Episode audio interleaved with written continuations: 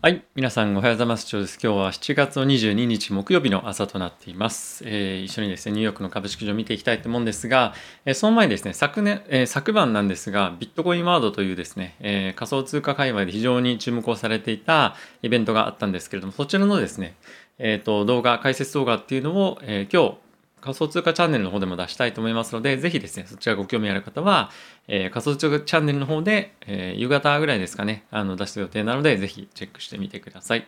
では早速ですね、今日の相場見ていきたいと思うんですが、まあ、昨日はですね、マーケット指数はそんなに上がってはなかったんですけれども、昨日全体としておそらく個別株に関しては、あの、思ったよりも伸びていた銘柄結構多かったんじゃないかなと思っています。で、そのまあ理由としてなんですけれども、結構 GAFAM の伸びがまあ、悪かったとか、まあ、あとはそのアップルもマイナスで0.5%ぐらいで引けてたというような状況だったので、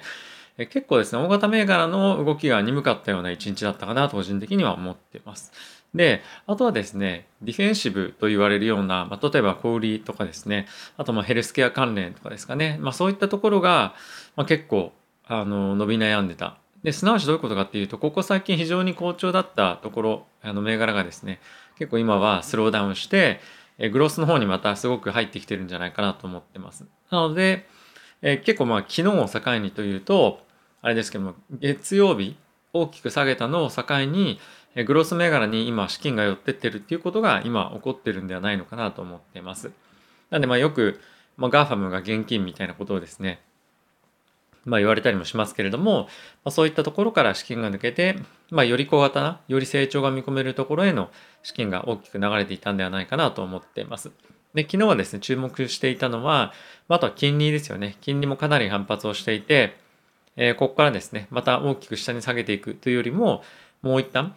えっ、ー、と、まあ、成長ストーリーを描いていくような形で、マーケットは、えリスクテイクの方向に進んでいくんじゃないかなと思っています。で、その形、まあ、そういった流れが、まあ、僕の中では、まあ、結構鮮明になったんではないのかなと思うのが、まあ、仮想通貨の動きでもあったんですね。で、ビットコインワードへの期待感っていうのもあったと思うんですけれども、まあ、その、それだけではなくて、えっ、ー、と、まあ、やっぱりリスクテイクの方向へっていうのが、小型株っていうところの動きもそうですし、仮想通貨への資金流入もそうだったと思うので、まあ、今全体的にリスクテイクの方向性にまた向かっていくと思うので、まあ、ここはですね、あの、先週の月曜日からでもあるんです。まあ、今週か、まあ、月曜日からでもあるんですが、まあ、非常にいいセンチメントを継続していくと思いますし、今後もおそらくものすごい悪いニュースというか、そっちの方向性に行くよりも、まあ、僕はあの前向きな方向性でマーケット動いていくんじゃないかなと思ってます。指数見ていきたいと思うんですが、昨日はですね、ダウがプラスの0.83%、S&P がプラスの0.82%、ナスダックがプラスの0.92%、ラッセル2000がプラスの1.81%となってました。で、え、金利の推移10年債なんですけれども、米国の10年債金利は1.29まで上がってきましたね。もう一気に、ね、すごかったですね。1.20割っていたものがもう2日ぐらいでえー、1.3ぐらいまで戻ってきてますと。で、え、ここからもさらに上がっていくかっていうと、まあ、正直、この3%、1.3%っていうところへの、まあ、維持がされながらじわじわ上げていく感じかなと個人的にはまあ、思ってます。いきなりその1.5とかそういった方向性に向かっていくっていうよりも、まあ、この辺りが、あの、まあ、いい具合な安定をするような数値かな。1.3から1.4とかそういったぐらいにいろいろ動いてるんじゃないかなと思ってます。あまり、うん、その、金利が上がっていくような、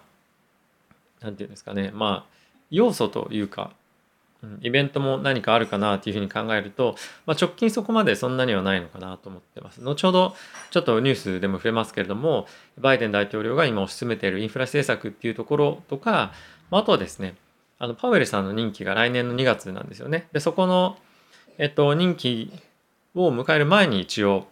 えー、決定っていうのが早ければある可能性もあるんですけども、そういったところがまとまると、利上げの方向に、まあ、利上げっていうか、そのリスクオンっていう方向ですね。方向に向かう可能性が十分あると思うので、どっちかというとアップサイドを見ながら非常に今は、えー、投資がしやすい環境にあるんではないかなと思ってます。ニュース、えっ、ー、と、ニュースですね、見ていきたいと思います。はい。えっ、ー、とですね、先にちょっとご紹介すると、19日か。19日なんですけども、えー、と非常に株安になっていたところがあったと思うんですが、まあ、そこのタイミングでものすごく、えー、個人投資家の株式の購入っていうのがあったというニュースが出ていました。でこれ過去最高の21億ドルというところで約日本円でも2300億円ぐらいの資金がですね個人から入っていたということが出ていて個人の今やっぱり投資意欲っていうのが非常に旺盛なのはこういったところが見られるのかなと思ってます。でやっぱりまだまだ資金力が増しているようなところもあるのかなと個人的には思ってまして今やっぱりまだ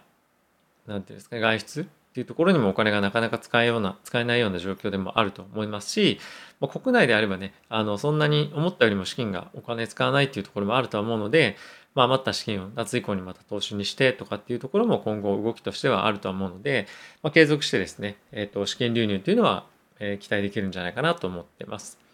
はい。で、次ですけれども、え、先ほどご紹介しましたパウエルさんの任期なんですけれども、え、来年の2月までで、早ければ9月に、え、決まるんじゃないかっていうふうに言われています。で、現状なんですけれども、今のバイデン大統領の、えー、サイドの民主党ですね、からは非常に友好的な目で見られていて、今後も再選するんじゃないかっていうふうに言われてはいるんですが、バイデン大統領の、まあ、その思いからすると、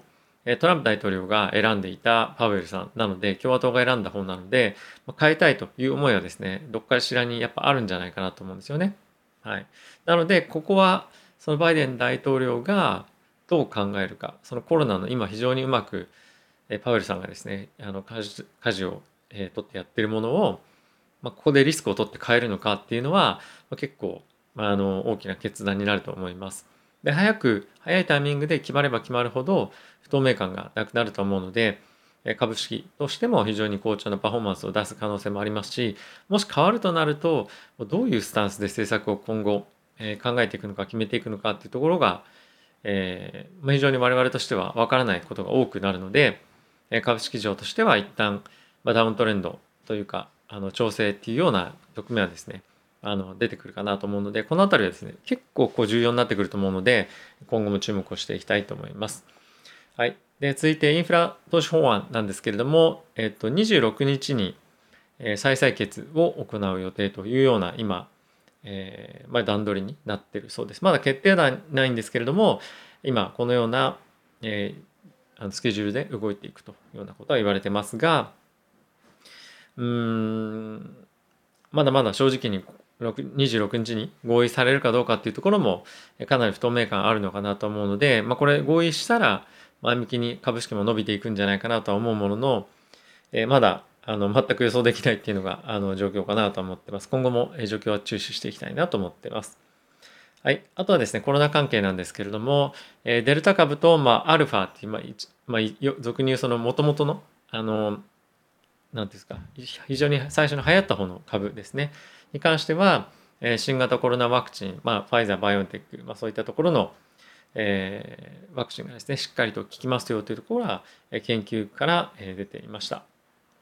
で、まあ、ほぼほぼ同じというふうな、ま発表ではあったんですけれども、これアストラゼネカの研究も一緒に入っていて、例えばなんですけども、えっと、ファイザー、 BioNTech に関しては、アルファ株に対しては93.7%、デルタ株は88%、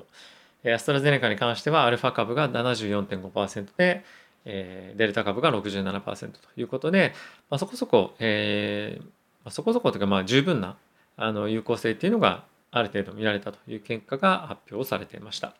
まあ、なのでこういったことを見てみるとやっぱりいち早くワクチンの接種を進めるというところがコロナの、えーまあ、早期抑制というか鎮圧にかかってくるんじゃないかなと思うので各国の取り組みに注目をしていきたいと思います。はい、次はですね、IMF の専務理事の方からなんですけども、来年中にコロナが収束するんじゃないかっていうところを、えー、予想するかどうかみたいなニュースが出ていたんですが、来年中は、まあ、困難じゃないかということが、えー、発表されてました。はい。まあ、これを、あの、人によって、あの、結構言ってることが違くて、WHO に関しては、まあ、ラッキーだったらできるねっていうふうな言い方をしていて、これ、まあ、別の言い方をしてるだけで、えー、来年は難しいっていうようなことを言ってるのかもしれないんですけれども、まあ、引き続き、えー、来年も同じような状況が続くんじゃないか。で、かつ、デルタ株だけではなくて、また、えー、新しいですね変異株っていうのが出てくるっていうのも予想もおそらくまあ言ってませんけどもあのしてるとは思うので非常に来年のアメリカ経済だけではなくて世界経済へのインパクト気になるのでこの辺りはですねおそらく株式市場も一進一退を一進一退というかまあ時折こういったニュースが出てくることでえ売られるっていうような局面も出てくると思うので、まあ、そういった局面に備えてやっぱりワクチン株持っておくっていうのは結構重要かなとパフォーマンスを維持するのに、まあ、一つ重要な要素なのかなと個人的には思ってます。はい、えー、次ですけれどもとはですね、えー、世界的に半導体不足なんですけれども2022年にかけても、え、続くんではないかということで半導体の企業の CEO がコメントをしていました。でこれやっぱり自動車業界に対して非常に大きなインパクトが継続して起こるということで、えー、ま、株価にやっぱり重しになるような内容だとは個人的には思いますけれどもうんとその販売台数とかっていうよりも今後はその技術の革新がどこまでいくのかとかあとはそのオートドライブがどこまでできるようになるのかとか、まあ、そういったところの方に、まあ、今後は注目がより集まってくるんじゃないかなと思ってます。もちろん販売台数に関しては非常に重要な数値ではあるんですけれども、まあ、このいずれは解消するであろう半導体不足っていうところを見越して考えると今は販売台数よりも、まあ、そういった機能面の、えーまあ、成熟っていうか成長っていうかそういったところの方が今後は重視されるように例えばニオとかシャオペンとか、え、テスラに関してはなってくるんじゃないかなと思ってます。あとはですねやっぱりその技術っていうところもそうですしより今後将来的に販売を拡大していくっていう意味ではいかにその廉価版っていうとおかしいですけどあの安い価格帯の商品を出せるか、まあ、今後テスラもですねそういうふうな方向にやっていくっていうふうなコメントもすでに出てますけれども、まあ、そこの完成度っていうところがおそらく非常に重要になってきて今後はですね日本でもそういったところの売れ行き売れ行きっていうところも好調になってくると思いますしまあ各国日本だけではなくて各国ですねそういったところをま人々が買いやすいような環境にどんどんどんどんなってくると思いますのでえこの辺りのニュースもそういったところのニュースもえ注目をしていきたいなと思ってます。はい。えー、連休初日ですね。まあ、非常に天気が良くて、あの、外に出かけたいっていう気持ちは、まあ、ありながらも、ちょっと子供の体調だったり、まあ、僕自身もまだワクチンの 副反応からちょっと完全に回復できてないっていうところがあるので、まあ、少しおとなしくしてようかなとは思ってますが、えー、何かですね、面白いニュースがありましたら皆さんにお伝えをしていきたいと思うのと、あとはですね、本当にそのビットコインワードの動画はぜひ見ていただけたらなと思ってます。えー、仮想通貨に興味ない方でもやっぱそのイーロン・マスクとかあとはですねジャック・ドーシーキャシー・ウッドさんがどういうふうにこのビットコインに対して取り組んでいるのかどういう思いを持ってこのビットコインを支援してるのかとかっていうのも非常に分かりやすく解説をしたというような動画になってますので是非ですね見ていただけると嬉しいです。ということでまた次回の動画でお会いしましょう。さよなら。